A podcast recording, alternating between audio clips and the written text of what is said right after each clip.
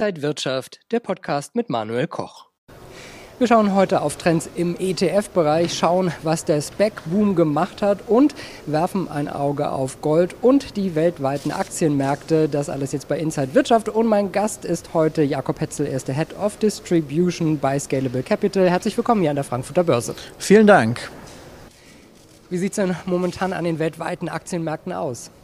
Ja, es hat sich etwas ähm, beruhigt, die Lage, kann man sagen, ja, im Vergleich jetzt zu den sehr starken Jahresbeginn, wo es ja wirklich eigentlich keine ähm, Grenzen gab mit dem nach oben gehen der Aktien. Jetzt schleichen sie eher nach oben, auch mit einer gewissen Rückkehr der Volatilität, auch mit regionalen Unterschieden. Jetzt ein bisschen umgekehrtes Bild, insbesondere beispielsweise Japan sehr stark, große Nachholeffekte dort, aber auch weiterhin US-Tech, ähm, ein wichtiger Treiber aus verschiedenen Gründen. Ja, es fließt weiterhin sehr viel Geld in die Anlageklasse Aktien an sich. In den USA gibt es auch viele Aktienrückkaufprogramme, die dazu geführt haben, dass wir positive Entwicklungen gesehen haben. Das heißt also eigentlich weiterhin ein ganz ähm, spannender Aktienmarkt mit ein bisschen Rückkehr auch von, von Volatilität. Das hatte ich bereits angesprochen. Wenn man sich dort die ähm, Volatilitätsindizes ansieht, die ja die implizite Volatilität der Aktienindexe messen, wie jetzt zum Beispiel der der WIX vom S&P 500, dann sehen wir, dass der auch jetzt, wenn wir sagen, das Thema Pandemie rückt ein bisschen in den Hintergrund,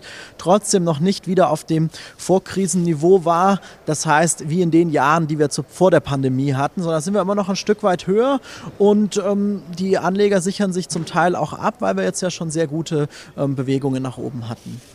Seit gestern ist der DAX gewachsen, nämlich von 30 auf 40 Mitglieder.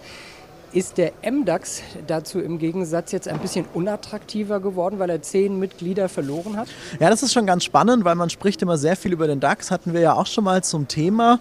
Ähm, der MDAX, aber auch ja ein interessanter Index. Und wenn wir uns nochmal zurückerinnern, wofür es gibt es eigentlich Aktienindizes, die sollen ja ähm, relevante Märkte abbilden und haben da auch häufig einen sehr klaren Fokus. Ja, Nasdaq in den USA ähm, ist irgendwo die Technologiebörse und der Index dazu beschäftigt sich mit diesen Tech-Aktien. Wenn man sieht, sieht, dass der MDAX eigentlich ja ein Midcap-Index sein soll, dann hat er jetzt eigentlich durch den Verlust der DAX-Aufsteiger sozusagen eigentlich sein Profil ein Stück weit auch geschärft. Ja, es ist ja zum Beispiel jetzt eine Airbus nicht mehr drin, die als großer Konzern sowieso viel besser in den DAX gepasst hätte, da ja aus anderen Gründen nicht drin war.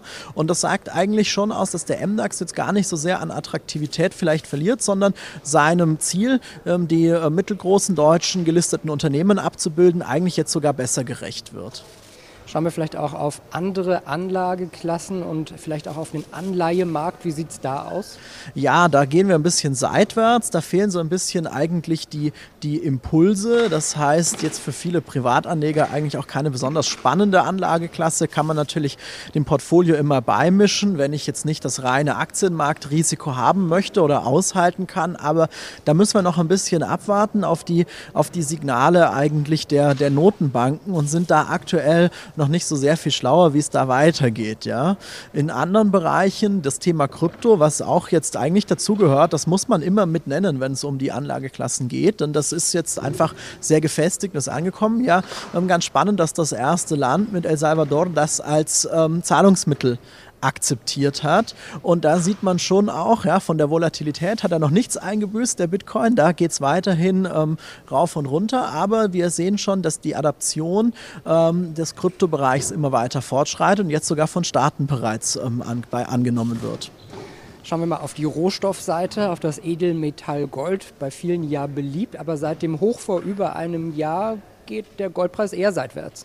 Ja, da fehlt so auch ein bisschen, das wird schon genutzt als Absicherungsinstrument. Man nennt das ja auch irgendwo immer als Inflationshedge so ein Stück weit, aber man darf auch nicht vergessen, dass die Anlageklasse Gold einen entscheidenden Nachteil hat gegenüber vielen anderen, nämlich dass sie keine Erträge produziert. Das heißt, da ähm, fließt noch nicht so das ganz große Geld auch ähm, hinein. Andere Rohstoffe ähm, enorm im, im Preis gestiegen, Aluminium und jetzt mal Industrie Industriemetall ähm, herauszunehmen, auf einem 10-Jahres-Hoch ähm, gewesen. Und das ist auch weiterhin so ein bisschen die Nachholeffekte aus der, aus der Pandemie. Wenn alles wieder anläuft, man braucht das, um Autos zu produzieren, braucht man viele äh, Dinge. Man braucht das einfach, um unsere Produktionskreisläufe wieder zu starten. Da sind die Preise weiterhin hoch ähm, in vielen Rohstoffen und da kann man mit breiten Rohstoffkörben hier auch schöne äh, Renditen erzielen im Satelliteninvestment. Wir schauen jetzt auf das Spotlight des Monats.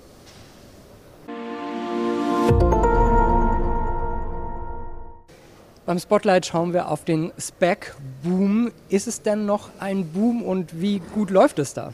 Ja, Specs, ähm, nochmal vielleicht, was ist das eigentlich? Ein Special Purpose Acquisition äh, Company. Das heißt also, ich habe eine Hülle, die bereits an der Börse ist und die kauft dann ein Unternehmen, ein Wachstumsunternehmen, Startup und dann habe ich sozusagen eine alternative Form of going public, also nicht per IPO, sondern eben mit dieser, mit diesem Börsenmantel, der schon da ist. Und ja, das war ein Boom, gab es auch schon mal vor über zehn Jahren einen Spec-Boom, aber ist jetzt wieder aufgekommen. In vielen Teilen in den USA sehr viele Börsengänge per Spec, hier in Europa noch etwas. Ähm, noch etwas langsamer. Ja, sieht man auch an einem aktuellen Beispiel. Lilium, die Firma, die die Flugtaxis produziert, jetzt per Spec an die Börse gegangen. Ein Unternehmen aus der Nähe von München, aber nicht hier bei uns, sondern auch an die Nasdaq. Und was bringt das dem Anleger? Also man darf diese Specs jetzt nicht als Vehikel verstehen, mit denen ich super schnell das große Geld mache.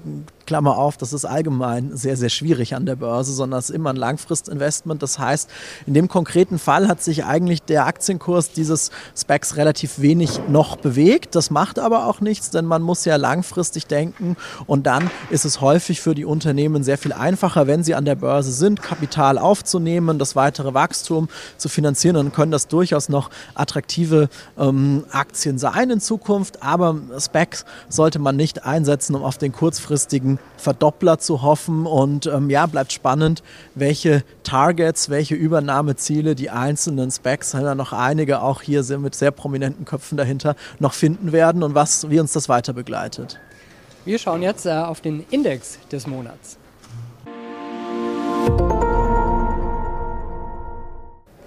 Und beim Index des Monats schauen wir auf den ETF-Bereich. Welche Neuerungen gibt es denn da?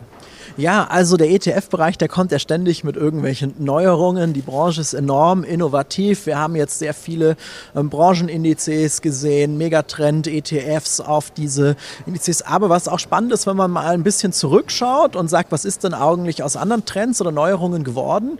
Und da haben wir ja eigentlich seit zwei Jahren sehr viel mehr das Thema Nachhaltigkeit im ETF-Bereich gesehen. Und am Anfang war das irgendwo schon noch für viele Anleger etwas Neues. Und da sehen wir jetzt wirklich, dass sich das massiv durchsetzt. Also da wird, das wird von den Anlegern angenommen, interessanterweise sowohl von institutionellen ETF-Nutzern wie auch von Privatanlegern. Und da kristallisiert sich so ein bisschen heraus. Manche Anbieter sprechen davon, dass bis zu 90 Prozent der Neuzuflüsse in die ETFs in nachhaltige Produkte gehen.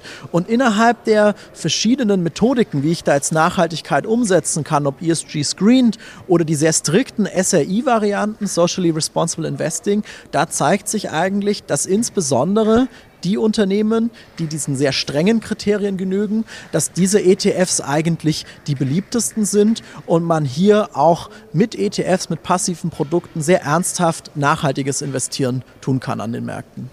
Also wir sehen, grüne Investments sind beliebt und können auch Rendite abwerfen. Vielen Dank, Jakob Hetzel, der Head of Distribution bei Scalable Capital und danke Ihnen, liebe Zuschauer, fürs Interesse.